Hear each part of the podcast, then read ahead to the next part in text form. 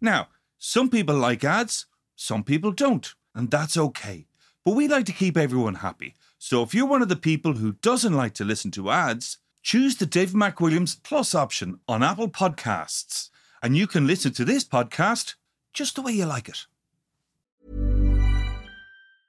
Hi, I'm Daniel, founder of Pretty Litter. Did you know cats tend to hide symptoms of sickness and pain? I learned this the hard way after losing my cat, Gingy. So I created Pretty Litter, a health monitoring litter that helps detect early signs of illness by changing colors, saving you money and potentially your cat's life. Pretty Litter is veterinarian developed, and it's the easiest way to keep tabs on your fur baby's health right at home. Go to prettylitter.com and use code ACAST for 20% off your first order and a free cat toy. Terms and conditions apply. See site for details. Wow. Nice. Yeah. What you're hearing are the sounds of people everywhere putting on Bombas socks, underwear, and t-shirts made from absurdly soft materials that feel like plush clouds. Yeah, that plush. And the best part? For every item you purchase, Bombas donates another to someone facing homelessness. Bombas. Big comfort for everyone. Go to bombas.com slash ACAST and use code ACAST for 20% off your first purchase. That's bombas.com slash ACAST. Code ACAST. To understand the economy, you have to understand human nature. This podcast is powered by ACAST. How you doing there? It is time for the podcast. I hope all is going well in your world. You're not getting that little bit of trepidation, kids back to school, you back to college, trying to get a flat.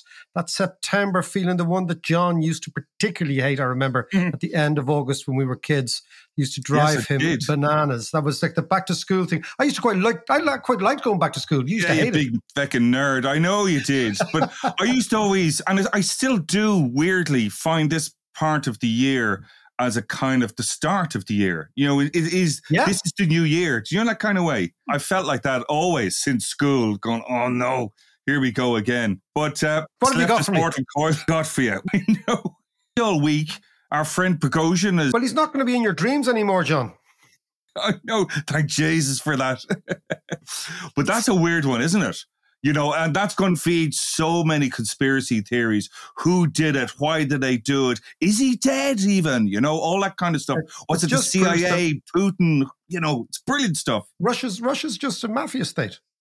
That's Yeah. what it proves. I mean, so this is this is like the end of Goodfellas or something. That's exactly it. This is what mafiosis do. You know, they they kill their opposition, and this just yet again nails the idea that this is anything other than a mafiosi state. Yeah. Um, yeah, yeah. Does it make Putin stronger? Yeah, probably. But you know what happened was in the Stalinist purges in the late twenties and early thirties, John. What Stalin did was he set his inner circle against each other, and uh, in a whole series that culminated in the show trials in the late thirties. But Mm. what it did was it meant that everybody in the inner circle went from being secure to profoundly insecure. Yeah. Then they started grassing on each other. They started setting each other up. They eventually acted against each other in the show trials. Then in the late 1940s, Stalin had this other conspiracy called the Doctors Conspiracy, where he thought the doctors were trying to kill him. So he Right. killed lots of doctors because he thought they were trying to poison him. And this is the way Putin's going. I know, but isn't it weird that, you know, when you look back on people like Stalin and Hitler and all, they always seem so, I mean, to me anyway, they always seem so much in the past that this kind of stuff doesn't happen anymore because it's so kind of brutal and so blunt and so obvious. But yet, here we are again. Putin is the new Stalin. Yeah, well, it's. I mean, I think he's much more the new Stalin than the new Hitler because I think I think it's Stalin's methodology that he's deploying. Hmm. Although you could say that Hitler did the same thing against a fellow called Ernst Röhm, who's the leader of the SA, the stormtroopers in the Night of the Long Knives, 1934.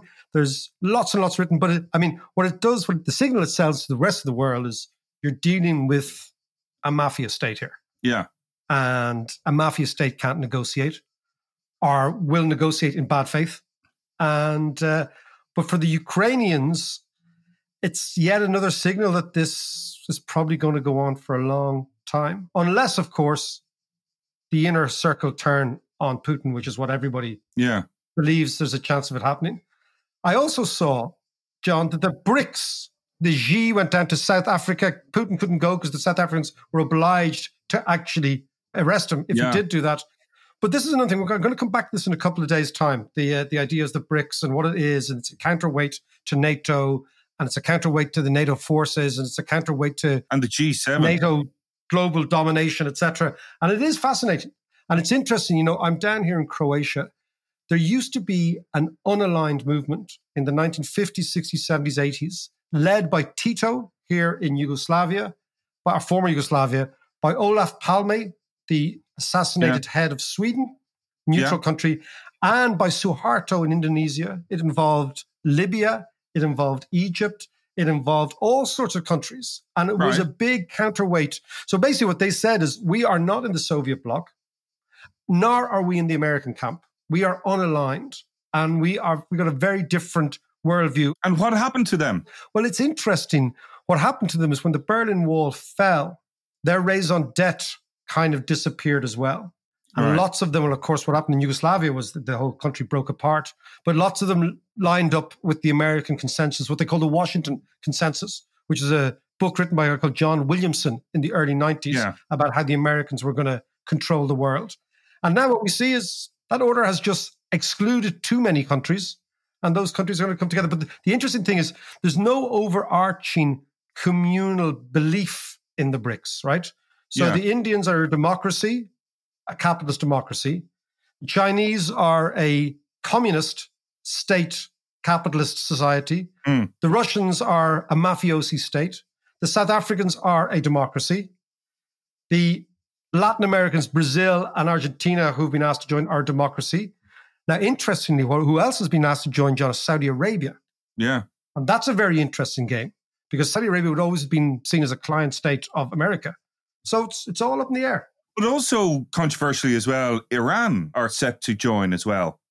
Exactly. So it's Something one we, I think we do need to talk about. Yeah, we'll, we'll, we'll talk about this. We'll talk about this. And John, speaking of former Yugoslavia and this part of the world, did you see my Eska bike that I showed you online? It was just, let me just describe this. So I get this picture early in the morning of this beautiful, sparkling red, shined up bike that initially I thought was a Triumph 20, but of course Triumph 20s only came in blue. But this was red, an old This is- Eska. This is, I tell you what it is, John, right? So down this part of the world, the Yeah. most iconic brand is the pony bike, right? And Right. the pony bike is this kind of a U-shaped bike. And it was very popular in, I think, the uh, Croatian, Serbian, whatever army in the 1940s and 50s. So Right, they used to use this bike. And Yeah. then they started to mass produce them in Slovenia. And then, in the same way as Fiat, do you remember Fiat gave the license to the Russians and the Bulgarians to create Fiat like cars? Remember, Ladas were actually old Fiat 128s. Oh, box right. car, right? That's right. Yeah. So they yeah. gave the Fiats gave the license to the commies to produce Fiat type cars, right? What happened here was the Yugoslavs gave the, gave the license to other East Europeans to produce these Eskas. Now, Irish listeners will remember the Eska from the 1970s. Ireland imported tens of thousands of these bikes. And you might remember on our road, the key thing of the bike was the back pedal brake. Yes. And that allowed you yeah. to do skids. Yeah, yeah, yeah, yeah. So- standing up skids as well. Standing up skids on the Eska, and they were really cheap because they came from Czechoslovakia. yes, yeah, and yeah. we imported, we exported agriculture to them, and they exported both Eska bikes and Zetor tractors to us. That was the Right. exportation, right? And that came under, deal, ironically, John, this sort of, we were talking about this non aligned idea, the non aligned states trading together. That Yeah. was under that type of thing. We were neutral and, and, and we did these trade with Czechoslovakia. And I don't think any money exchanged hands. It was like barter. We gave them Oh, okay. food and they gave us those bikes. So they the were all over the place. barter account. Do, not mention that. Do not No, mention no. that. Although I did think the culling of Ryan Tubridy was pretty vicious. Jesus. Yeah. I mean, I've been away. I haven't been watching this. Yeah. I haven't been really following it. But I mean, we talked about Stalin's show trials and whatever. I mean, certainly what the whole object of that was to bring one person down and make them representative of all the evil.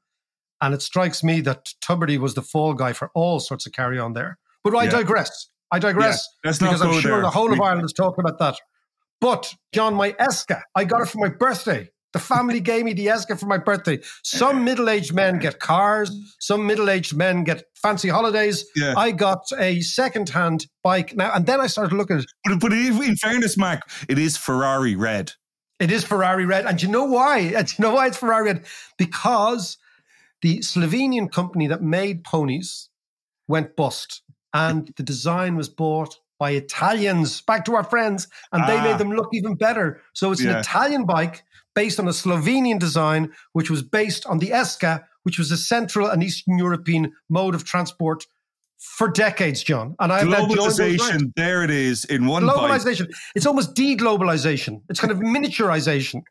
but we digress. Let us talk today, John, about Ireland, about the fact that the Irish economy is displaying extraordinary outlier type phenomenon. First thing you might have noticed last week 2.6 million people working in Ireland. This is the highest level ever. Irish employment rates have gone through the roof. Yeah. The Irish economy is surging. The Irish population is surging.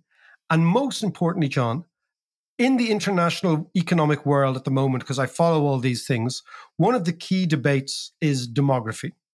But the key debate is how our Western society is going to deal with getting old. Mm. And this has been part and parcel of a much greater debate, particularly in the last few years, as populations as varied as China, Japan, the United Kingdom, Germany begin to peak. Yeah. And what is going to happen to these populations is they're going to have to change profoundly because old populations are different to young populations. And at the end of the day, demography is destiny. The amount of people you have in your society is what determines everything. And so much of economic talk at the moment is based on the ideas how do we manage the decline of our populations as the West gets older and poorer? Because rich countries get poorer as they get old. Yeah. But Ireland is a complete outlier. So Yeah. the UN expects the population of the European Union to decline from between 5 and 10% between now and 2070, right? Mm. Ireland, on the other hand, in the same UN report, is expected to have a population increase of 32%, on top of a population increase of 34% in the last two decades. So, what we're doing is we are a total and complete outlier in these trends. John, I'll just give you a story from Japan because Japan is the country that is most far ahead in its aging population, and it's the one that everybody looks at, right? Mm. Now, in 1963, the Japanese government acknowledged that some of its citizens had actually reached the ripe old age of 100. And in order to celebrate that, they gave each one of these centurions a solid silver cup, right? Now, in the first year, so 1963, John, there was 153 Japanese people who had lived to 100. Last year, there was 80,000 centurions in Japan. Right? Yeah. to save money, the government downgraded the solid silver cup to a silver plated cup because they were giving out so many of them. By 2027, which is not very far away, there's going to be 170,000 people in Japan who are older than 100. And they're going to get an aluminium cup. I think they get a paper cup, right? But Paper cup, imagine yeah. that. Imagine that. And we now and we know in Japan that a couple of years ago, a rather macabre milestone was reached where they sold more geriatric nappies than babies' nappies. Oh, what an image, Mac. So What an get image. your head around that. Yeah. So think about 170,000 Japanese people over the age of 100. Now, China isn't far behind Japan. Russia, we know, is absolutely there. The vast majority of Eastern Europe have seen catastrophic population collapses. Due to immigration. Combination of emigration and early death after the fall of the Soviet Union. So, Russia, Ukraine, a lot of these sort of countries, you see a massive spike in the mortality rate, largely due to alcoholism, which is amazing when you think of it. right? Okay. They drank themselves to death because their societies collapsed, particularly middle aged men. You imagine your lifestyle is taken away from you completely. You're unemployed, Mm. no ha- chance of getting a job, society's collapsed. You're basically put into the knacker's yard, in effect, right? And what many Russian and Ukrainian and Moldovan and all that part of the world, they reacted by extreme alcoholism. And so the mortality rate increased dramatically. Then emigration increased dramatically by the young. Yeah. So you get this Yeah. massive hollowing out. uh, catastrophic population changes in Central and Eastern Europe. And then you see what happens in, a, in an old country. An old country, as you said, saves, doesn't invest. Yeah. It needs different hospitals. It needs different home care. It needs different health care. It needs an entirely different capital stock. It needs an entirely different housing stock. Transport yeah. changes because the older people don't drive anymore. They don't even get public transport. You have to have a totally different way of looking at the world. What happens? The savings ratio increases dramatically because old people save. Yeah. But young people are the dynamism of consumption. So if there's no young people out there to consume. Consumption collapses in these countries. So you get these really catastrophic changes in the way in which we run our countries. Now, all of the European Union is facing into that dilemma over the course of the next 40 years, with the profound exception of us. Yes. We're going the other way because, number one, Irish fertility rate. So we're still having babies, but not at the same rate as we used to. And the other issue then is, of course, immigration. We're seeing immigration levels that we've never seen before in Ireland. Can I just ask you, just before you go on there, is inheritance an issue in Eastern Europe? I know when we were talking about Italy a few weeks ago, inheritance is, was a, a, really big issue in how money was concentrated in a certain group of people. Yeah. How does that work in Eastern Europe? Well, in Central Europe and Eastern Europe, the problem isn't so much inheritance as a tiny, tiny elite having most of the wealth. These are profoundly unequal societies, right? Yeah. Uh, another issue that people might not appreciate is that Central Europe has, and Eastern Europe, the highest, not, not Russia, but Central Europe. So Romania, Bulgaria, all around here, Croatia, Hungary, these sort of countries have the highest level of home ownership, even higher than us in the world. Okay. Which is a right. really bizarre yeah, yeah. thing. So inheritance would be seen through the context of home ownership yeah. here. And that would be the way the wealth is passed down. But what their big dilemma is they're not having any children and they're not having any immigration. Mm. So these are very, very white societies. These are very, very, very monocultural societies. As James yeah. was telling us about Poland, you know, the other day, he was saying that Poland used to be a multi ethnic society. It's now a white Catholic society. Yes. The vast majority of Central European countries have no migration, no immigration, right? Are very, very little. So if you right. walk on the street in a, in, in a Zagreb or a Belgrade or, or a Budapest, you're looking at white Europeans. You're Yeah. not looking at Arabs. You're not looking at Africans. You're not looking at people from Latin America. You just But- you don't see them. But is that not an opportunity in itself for Africans or, or Middle Eastern people that are coming to Europe actually seeing the, the gap in the market, as it were? Yeah.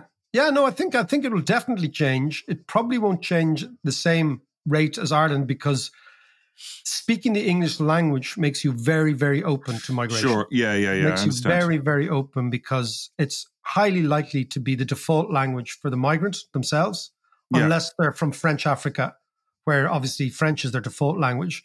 But as a second language, it's highly likely to be English. Uh, they feel much more comfortable in English speaking societies. English speaking societies are typically more open to them yeah. or what I would call proto English speaking societies. And this is no disparaging to Scandinavians, but Scandinavians tend to have a much more open attitude to immigration. But again, you see, before we get into the old versus young and the fact that our population is increasing, there are many people at home who are now quite, quite worried about levels of migration and quite worried about the cultural impact of migration in Ireland. And I remember writing a couple of years ago that, you know, it struck me that immigration can be seen as a class issue. And the reason I say that is that middle class people do not, in general, or typically compete with immigrants in the job market, Yeah. in the housing market, in the education market, in the health market. So if you look at middle class people in Ireland tend to be on the VHI, for example, right? Pay health insurance, right? So a totally different experience of the health service than working class people. Uh, middle class people don't tend to be on the housing list. So they have a totally different experience of the housing market, even though it's tight for everybody, Of course. Yeah. than poorer people, right? Yeah. So they're competing with the immigrants on those two issues straight away. It's probably fair to say that, you know, a lot of the immigrants are ending up in poorer areas. They're competing with the poorer kids in the education market. So they're actually overcrowding schools, etc. So there's always going to be a different perception of what immigration is. So if you're a middle class, let's say professional, chances of you competing with a Polish, Nigerian, Afghani man or woman in your specific area is almost zero. What happens is if you're middle class, you get cheaper Uber, you get cheaper Deliveroo, Yeah. you get cheaper, you know what I mean? Because the, the migrants are providing all these services. Yet, you know, if you're a bus driver, you know, you're competing with immigrant bus drivers straight away. So the way in which immigration plays out tends to land very, very differently depending on what class you're in. And this is why I've argued all the time that it's essential for the state to spend, spend, spend our surpluses now to try and in some way militate against a class war between poorer locals and immigrants. And if the state is consistently, consistently saving the money that the economy is throwing off for a rainy day, what they're doing is they're exacerbating that tension between the poorer people Yeah. and the migrants. The only way you can get over that is to spend the money. So spend the money on social housing, spend it Yeah. in the health service, spend it in the education service in order to actually. So if you want to have a high immigrant society and a high population growth society, as we have chosen to do, you then have to say, well, it's our responsibility to make sure that that society works well. Yeah. And part of that is if you are in the magical sweet spot where your economy is throwing off these massive surpluses, putting that money aside is irresponsible because it just allows those conflicts to ferment. And spending it now is essential. And when we look at Ireland and we look at our population trajectory as given by the United Nations, and we look at the population trajectory of the rest of Europe as given by the United Nations, we're in a completely different ballgame. Uh, so, Mac, let me ask you though that given that, as you say, the European population in general is getting older, like the Yeah. Japanese, what does that mean for the EU and ECB policies? You know, are they going to gear their policies specifically towards Yeah. uh, yeah, towards yeah, that yeah. Asian population? And and if we're the outlier, well, then it's going to start working against us. Exactly. For very, very good question. So let's come back because that's exactly the thing because policy is driven by demography. So, really good question. Let's take a break and we'll answer that when we get back.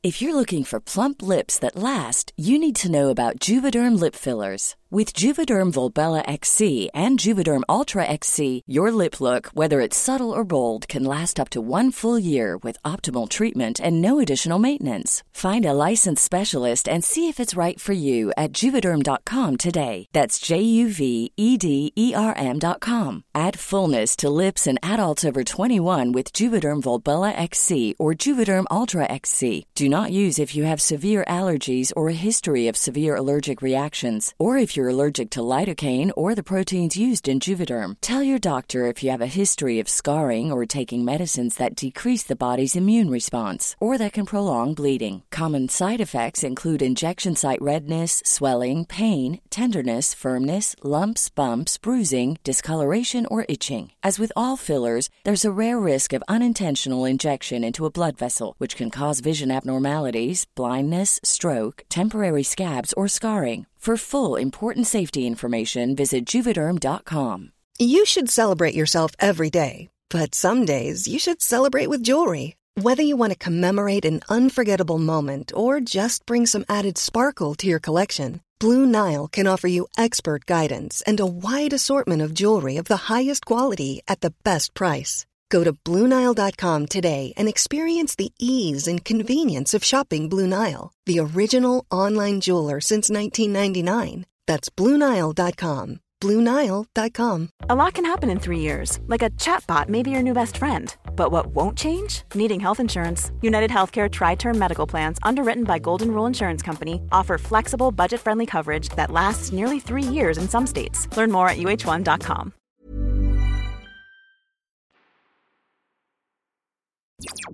Okay, just before we get back into that question that John so assiduously asked uh, about two minutes ago about policy and ECB and all that great stuff, quick little announcement I want to make for our Patreons. And if you're not on Patreon, you could join us on Patreon for the following. Over the last, I mean, it's mad now, four years. Over four years. Is it over four years? Yeah, it is. Wow. Wow. I, I'm consistently asked about reading books and how I read the books and how I read so many of them and how can I speed read them. And but lots and lots of people are saying, why don't we do a an economics book club, a sort of a Dave McWilliams podcast book club? The idea being that I tend to read a lot of books. A lot of people maybe don't have the time. They're maybe worked in the corporate world that they're they're, they're pressed for time. They're commuting. They hear about They've books. proper the jobs. pod- They have they have proper jobs exactly. They have got proper jobs exactly. Not fucking layabouts like us, right? So what we're going to do is we're going to start a book club, and every month we're going to read one book together. Uh, I may well read it for you. I may well take your questions, may well analyze it. But if you fancy joining us on an economics book club, and believe me, there are fantastic economics books out there geopolitical books, geostrategy books, historical stuff, wonderful stuff, right? It's kind of a feed your brain moment. And if you fancy that, just join us on Patreon and we will bring you enlightenment, John, wisdom, the crack, everything. So the book club starts in September. September 1st, which is next week, I'll announce the book. We will then read it and we will join up forces mid to late September, having read the book. And then we're going to go through the whole thing. And just one little other announcement before we go back to the ECB, John. Yep. Two great writers with two new fantastic books are coming to Dublin. I'm going to be talking to both of them. One is Naomi Klein, who you Oh, might yeah. know from No Logo, The Shock Yeah, yeah. Doctrine.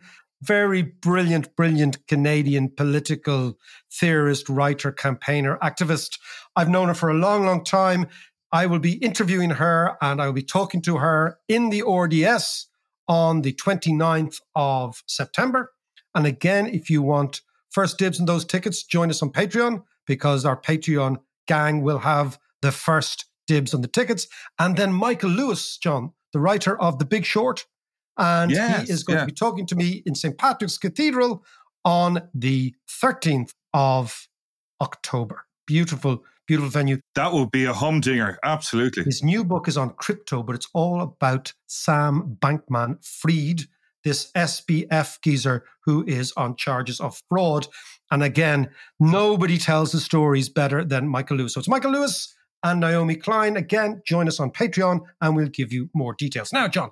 So, right, let's go back to the original question, John, we just asked before the break Yes. which was will ECB policy, which is interest rate policy, exchange rate policy, monetary policy, and in fairness, all European policies be driven by this aging? And you're absolutely right. So Yeah. an aging population will save more, will demand less. It will mean that interest rates will be lower for longer. This is probably quite good news for us. However, on the other side of the coin, aging populations tend to want to cap government spending. They tend to want to preserve their own savings. They tend to be more conservative. And what is going to happen is that if, for example, you might remember the Maastricht Treaty, John, came with all these weird things. You can only do 3% of GDP and your debt ratios have only 60% of yeah. GDP, all that sort of stuff. That was framed through the prism of rich old people. Okay. Now, what's going to happen is more and more EU policies are going to be framed through the prism of rich, old, and now very old people. And we are going to have a rich but very young society. But it's not just very young. We're going to have young and old Irish people for the first time ever. Because our- in the past, the reason we have very, very few old people relative to workers is we had very high emigration in the 60s and the 50s. So those people who should be getting old in Ireland are actually getting old in England are in Yes. Canada Yeah, yeah, in I know what you America. mean. Yeah, yeah. Right? So we have this extraordinary sweet spot where we have four and a half workers to every one retiree. The equivalent figure in the EU is two to one. Right. So it's a huge, huge difference.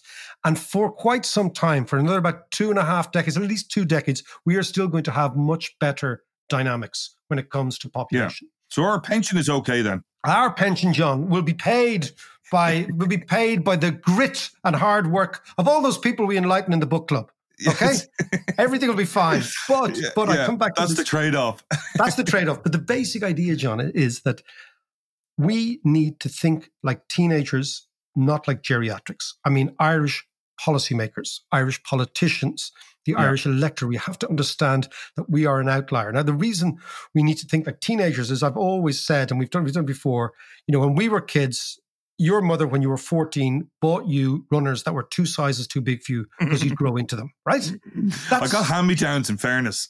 You got hand me downs and yeah, hand me downs that Yeah. may or may not have been, but the- that is called planning. She's planning for the future, right? So you always have to build and construct for a larger population, not a lesser population. Now, if you look at the dynamics in Ireland, it looks like the ESRI said that we will probably have around 6.7 million people in this country. Add the Nordies to that, about 2 million of that, then you're moving up towards 9 million. Yes. So you're getting towards this 10 million figure that I always talk about, that by the end of this century, there will be 10 million people on this island. So we've got a 10 million mindset. And a 10 million mindset is completely different. It's a growth mindset, it's an expansionary mindset. So that's the first outlier that we're going to be different to the rest of Europe. The second outlier, John, is what you flagged to me before we started. You read an FT article this week about Ireland's bonkers figures, wasn't it? Yeah, absolutely. Yeah. and what it was, on your mind? Well, basically, how Ireland's figures are skewing the EU stats. And it was Yeah, based so on bit- the fact that Ireland is so heavily dependent and gets a lot of its income and its revenue from the Pfizers and the Apples Exactly. and, yeah. and all the and the industrial multinationals. production of those. So basically, Ireland is like a you know Ireland is like a Frankenstein economy. Been built in a laboratory, Yeah. and now the Frankenstein is up and running. Lots of people think, how do we control this Frankenstein? And by by that I mean, we have to cut to the chase. Ireland is now an adjunct of the American economy. Right. We are, as I always say, we are Connecticut with shitty weather, right? yeah. Connecticut with shitty weather, and we use a European currency. So imagine that, right? Completely unlike any other economy in Europe, right? And the reason is we have this huge outsized multinational sector. The upside is that makes us much stronger. The downside is the fragility of what happens if they go. What happens Mm. is there's a shock to globalization, or we end up with do we end up with nothing? The thing about the shock to globalization is we can't forecast that. We can't predict that. So Mm. what we have to do is we have to basically touch wood and say it's going to carry on. But what it does mean is that Ireland's industrial production figures are so out of whack with the size of the economy Yeah. that they actually that they actually influence the European average. So they're now having to take European average data ex Ireland to give them a better Yeah. view of what really is happening in the European Union. Now, of course, they're all going bonkers about that, and they're all saying Ireland shouldn't be doing this, that. But my, my question is, what do we want? Slightly dodgy, inconsistent GDP figures and 2.6 million people employed, Yeah. or really good GDP figures, but half the people employed? You know, Yeah. in the overall crimes that you can inflict on a society, I would think it's better to have a society that's generating 2.6 million jobs, generating income, all that sort of stuff. But what we have to then assume is that we are part of the American world economically. Yeah. And we are part of the European world politically. And we are our own demographically. So you're basically riding these various different horses all the time. And it means that economic policy in Ireland, the way in which we build in Ireland, the way in which we think about the future needs to be profoundly different to our neighbors. And that's going to put us on a collision course with them at some level. So are we kind of to some extent outgrowing Europe and we need to refocus towards America? No, I think we don't have to choose.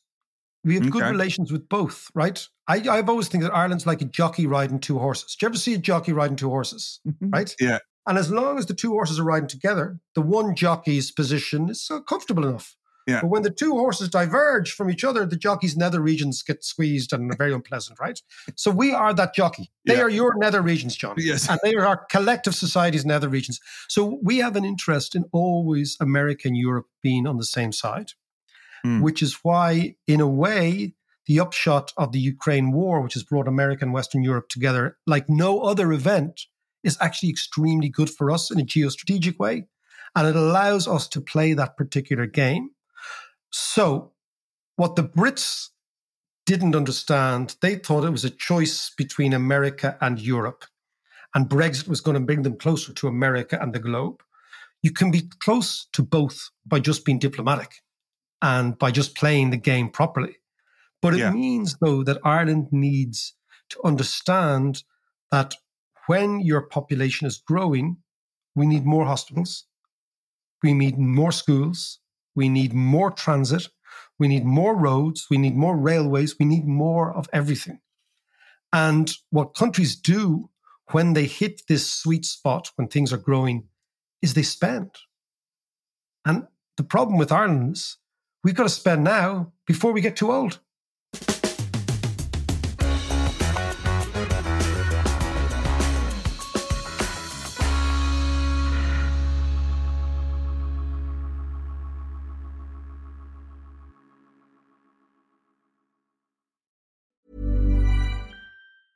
Even when we're on a budget, we still deserve nice things. Quince is a place to scoop up stunning high end goods for 50 to 80% less than similar brands. They have buttery soft cashmere sweaters starting at $50, luxurious Italian leather bags, and so much more. Plus, Quince only works with factories that use safe, ethical, and responsible manufacturing. Get the high-end goods you'll love without the high price tag with Quince. Go to quince.com/style for free shipping and 365-day returns.